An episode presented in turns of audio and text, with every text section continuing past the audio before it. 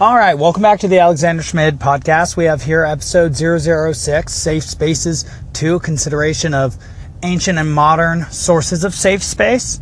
And so today we're going to consider a few examples of safe spaces in literature and in uh, art from the modern age. Uh, Aladdin, for instance, from the ancient uh, times, uh, both Greco Roman and Near Eastern, um, considering Genesis with the Adam and Eve story, and also um, the, the, beginning of the Odyssey uh, by Homer from the Greco Roman tradition as well. And so, well, let's start with this. Last time we talked about safe spaces, we'd find them as a mental construct projected by an individual onto their surrounding environment in which nobody is allowed to venture an opinion which might cause undue harm or trauma, which could be defined by either the victim or the victor, uh, which leads to difficulties. So let's consider the idea of a safe space uh, simply as a restatement of the idea of what Jordan Peterson calls mapped territory. And so, what is mapped territory? It's the territory, or rather, the thoughts, feelings, and experiences a conscious mind has seen or seen by proxy and is therefore prepared to deal with because there's already a strategy that's been implemented and used before because the experience has a prior correlate. And so, well, uh, in all existence, there's both mapped territory and then what's far larger, unmapped territory. And you can see this in The Lion King, as Peterson says. Uh, that which is covered by the light is that which has been seen by the light of society or the light of the mind before and is therefore mapped.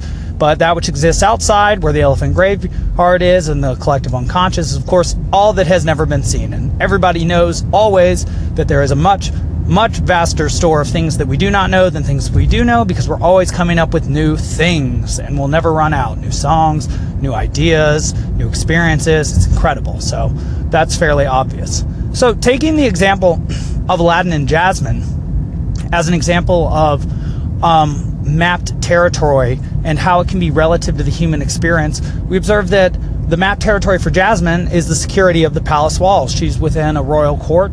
She has a pet tiger defending her. She has the entire um, strength of the state defending her there. So she's fairly safe. That's her safe space. And so when she goes out into Agrabah, of which she is actually ruler, um, she no longer has the recognition necessary to have the social order keeping her as safe as possible. That's unexplored territory for her and therefore unsafe. And in fact, she will need a hermetic sort of guide through that. Well, let's look at Aladdin. He's a peasant thief. Where is his explored territory? Well, it's the mean streets of Agrabah. And even though the space is objectively dangerous to him, he's chased by guards, he, run, he runs near hot coals, there's swords getting thrown at him everywhere, he has to perilously jump from a, a second story or third story window with a not so magic carpet to help him survive a landing. Uh, he, he lives a dangerous life that however, is safe in terms of conceptualization with him because he understands that life. So, where is the unsafe space or unexplored territory for him? Well, that's the palace.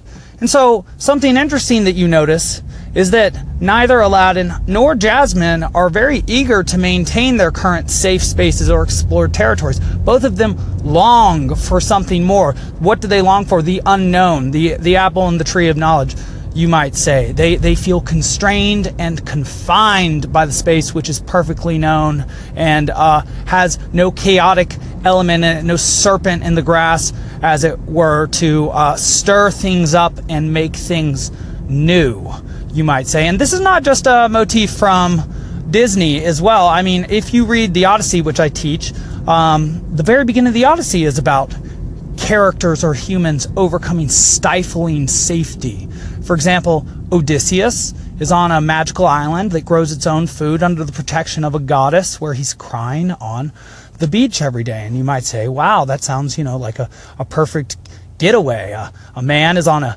desert, a deserted island where he doesn't have to work, where he has the love of a perfect woman who will never die. That sounds perfect. And the problem is, sort of like it's said in the by the architect in the Matrix Reloaded, it's too perfect. Nothing new is ever going to happen. Odysseus can't use that which makes him Odysseus in order to uh, uh, live a natural life for him. And what makes him Odysseus? Well, he has an intellect. And what does an intellect do? Well, it longs to add to itself. And in fact, uh, who is it that gets him off that island of the known back into the stormy seas of the unknown? Well, it's Athena. And what is she? She is the same thing that Beatrice is in Dante's Divine Comedy. She's the symbol of wisdom and the faith that you have to have in the wisdom. And so, also at the beginning of the Odyssey, and technically, actually, the first two books, whereas Odysseus doesn't really make an appearance until book five, is Telemachus. Well, how does he represent space that is um, perfect, or rather safe and completely known? Well, he still lives at home. He still lives at home under the protection of his mother, and he longs to be a hero like his father, or at least to have the strength to deal with the suitors who are trespassing upon his hospitality and his mother's. And in fact, how is it that he is first inspired to go out of um, known space into the unknown? Well, Athena, symbol of wisdom, symbol of intelligence, symbol of the new thought which creates a new situation, which you then map onto the old situation, comes to visit him. And so there it is. And so uh, let's map this situation onto the Adam and Eve story. So, what is Eden? Eden is another perfect place where new things never happen. That's why death doesn't enter into it. Because what is death? Death is either this death of, is the is the destruction of one situation and creation of a new one, whether that be a life or an event. And we all know that from just what happens the moment the final out uh, or the final strike occurs in a baseball game. Well, boom, everybody starts to pour out. Why? The event is over. It's died. It's on to the next thing. And and we we see that happen over and over again. As a teacher, I see that the moment the bell rings, though I'm the one who dismisses the students. So back to Eden. It's a perfect situation. But well, what happens? New information enters the situation in terms of entropy, you might say that that's the snake and what the snake represents.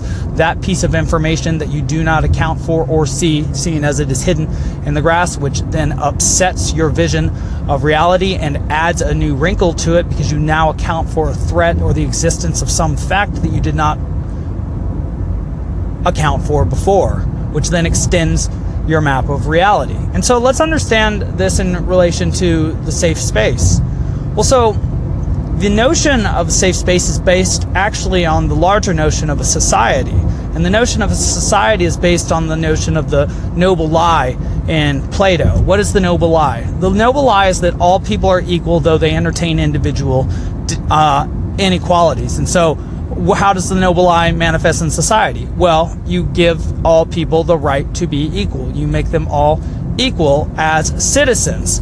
What does this therefore dismiss? Their individual differences and differences in competencies. Why? Well, because as a society, even though there are people with differing levels and differing sorts of competencies, all of those competencies added together equal e pluribus unum, the one society. And so each person has equal value in that they add their value to the same idea, which is called the state, which is your, your society. So, what is a safe space? A safe space is an attempt to keep one's ideology or idea of that which exists safe from change. Well, what does that do? That makes the society weaker. Why? Because there are so many differing perspectives and differing competencies within a society. Each particular person is responsible for picking his particular apple, acquiring new information, and introducing that to the society writ large. What does this do? Well, it increases the store of information the society has. This is, of course, why we teach history and all the sciences and arts that we teach. Um, and what does it do? Well, the more information a society has, and we can see this through the progression of medicine, uh, trust through economic systems, and uh, the democratic political system, well, it makes the society safer. So, the desire for a safe space actually breaks the social contract and makes the society weaker in order to maintain the weakness of an individual. And so, well, concept dismissed. Please subscribe and keep listening. This has been the Alexander Schmid Podcast.